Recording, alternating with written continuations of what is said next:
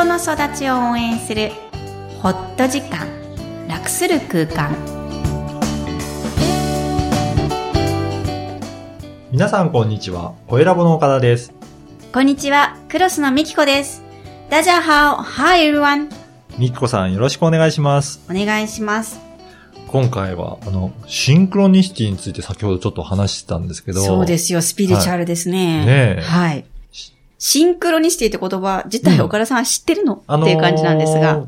聞いたことありますねあ。聞いたことありますか、はい。ポッドキャストで別の番組で語ってる方もいらっしゃったので、うんうんああそういうことがあるのかなっていうふうには思ってました。えー、じゃあ最近感じたことありますか？あのーえーはい。うん実は意味ある位置とか、うん偶然の思いがけないうん偶然性をね指すんですが、はい。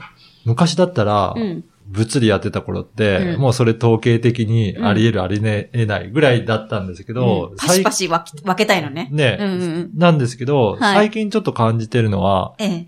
あの、寝る時とか特にそうなんですけど、スマホはサイレントで、はい振動もしないような状態にしてるんですね。うん。まあ常になんかいろいろ入ってくるんで、はいわ煩わしいので。そうそう、私煩わしいよね、最近。いやいやいやすごい。ホームページが固まったとかいっぱい連絡してますけど。ではいも、必要なことって結構答えてませんすぐ。すぐ答えてる。なんでこの人は携帯ずっと見てんだろうと思いますもん。見てないんですよ。だから必要なことはわかるのかなって、それシンクロなのかなと思うんですけど、うん必要な情報はキャッチできて、うんうん。なんか、うん。まあ、私が答えなくていいようなことは気づかないし、うん。なんか必要かなって思った時にはパッと気になるっていうのが、なんか最近多い気がしてます。こっちはありがたいです。岡田さんのインスピレーション、あ、ごめんなさい、シンクロがロが。あの、育ってることがね。ははい。私、シンクロは普段かうんら楽しみながら、日々生活をしているんですが、これを題材にしたいときに、うんうん。あれ？シンクロとインスピレーションはどう違うんだろお、インスピう、レーション。違うものなんですよね。同時に起きることと、うんうん何かこう発想やらうんアイディアがね、湧くっていうインスピレーションは違うんだけど、でもシンクロニシティを感じてるときに、うん。インスピレーションが湧くことが多いなって、ああ、そうなんですね。自分自身は思うようになったんですね。皆さんどうなのかなって思ったんですけど、うんねこうやっぱりシンクロを感じてる時ってど、どっちかというと、うんワクワクしてるんですうよ。ん。うん。楽しい時とか、うん。自分の好循環に入ってる時なんですけど、はい。そうすると、私は大体インスピレーションはうん、朝のお化粧をしてる鏡の自分を見てる時で、すご思いそうなんです。へーはっって思う時があるんですけど、はい。今日も思ってこの収録をしています。はい。はい。皆さんはどうでしょうかね？はい。はい。本日のメインテーマですが、心のテーマということで、共感する力ですが、これはどういった内容でしょうか？はい。えー心のテーマシリーズは4回バージョンで、今日が2回目になります。はい。えー共感する力って聞いて、なんだえ誰だってあるよ、うんっていうところだとは思うんですが、確かに皆さん、ない人はいない。うん。なのでみんなできていると思います。うんただ、今日は、えー共感と同化、はい。同化するって言いますが、それが違うんだよっていうお話をしたいと思うんですね。はい。えー普段の会話でも私は共感する力が低いかもしれないとか、うんああの人は男の人なのに共感力が高いよねっていう表現をよく使われて、うん日常用語にもなっているんですが、うん人間関係能力でとても大事な、えー能力です。はい。はい。で、じゃあ同化とどう違うの？うん。っていうことなんですが、岡田さんはどう思います？そうですね。共感の方がもうちょっと冷静に見れてるようなイメージですかね。ああ、そうなんだ。うん動画だと、その人ともう一緒になって、わーってなってるようなイメージですけど、どうですかね？そうです、正解です。いきなり正解ですが、じゃあ同化したことあるの？ってことなんですが、すごい聞いてみたいんですが。いや記憶にある限りないですね。ねえもう想定内だね。ははい。ないんですか？同化しちゃったな。うわ巻き込まれたなって感覚にしましょうか。感情的にうん。はないですね。本当に男の人の男の人っていう。だから共ば感しづらいんだと思います。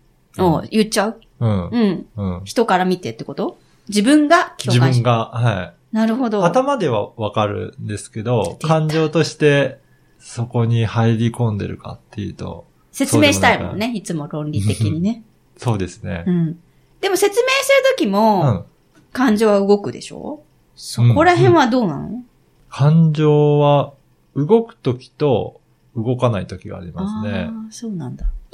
多分、共感するのって自分にやっぱり体験がないといけないかなと思うんですよね。最近共感するなと思うのは、なんか映画とかドラマ見てても、自分が例えば親の立場で子供に対してそうだったっていうシーンだと、あ、共感するっていうのはあるかもしれない。うんうん。それ、共感しやすいからね。うん。実は今のお話で言えば、うん体験したことないことでもうん。共感できます。うん。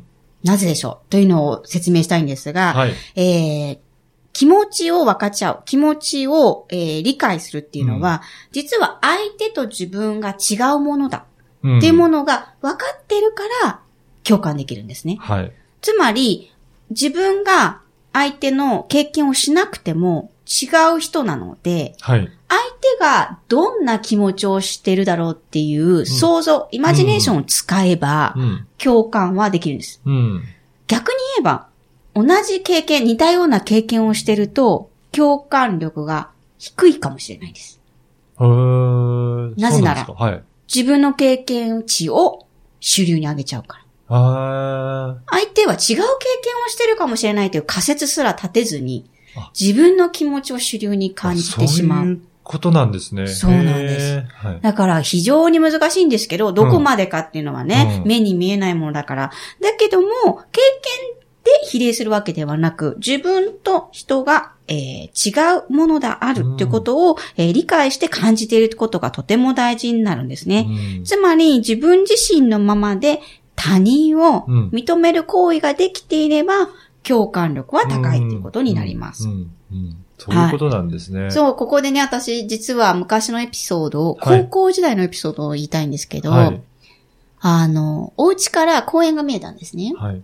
で、3、4歳ぐらいの男の子1人に女の子2人が遊んでたんです。うんうん。で、みんな滑り台わーって降りてて、そこね、なぜかね、勉強したくなくて眺めてたんですけど、そしたら、一人の、男の子が、なんかこけちゃって、転んじゃって、わーって泣き出したんですよ。うん。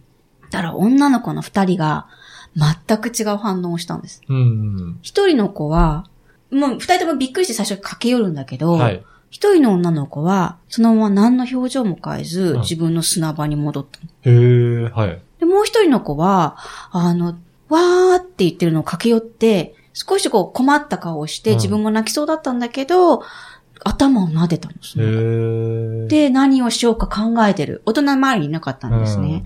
あの時にすごいドキッとした私。私は、うんちょっと話がずれるかもしれないんですけど、どっちのタイプの女の子なのかな、はえ頭を撫でれるかな？私、うん。で高校生の自分は素直にうん。自信がなかったんですね。うん。で、今思うと、えー心理学を勉強した今思うと、あまりにも同化しすぎちゃうから怖くて、もう一人の子は無視しちゃったのかな？そういう可能性もあるっていうこあとですねる。。わからい。なくてってこともある。関心がないとその時は思って、うん私関心がなかったらどうしようって高校時代の私は少しぐさっと来たんですけど、うん見た目はそういうふうに見えますもんね。見えます見えますでも、同化しすぎちゃう自分がいたのかなって思うと、この仮説は、見方としてはありだな。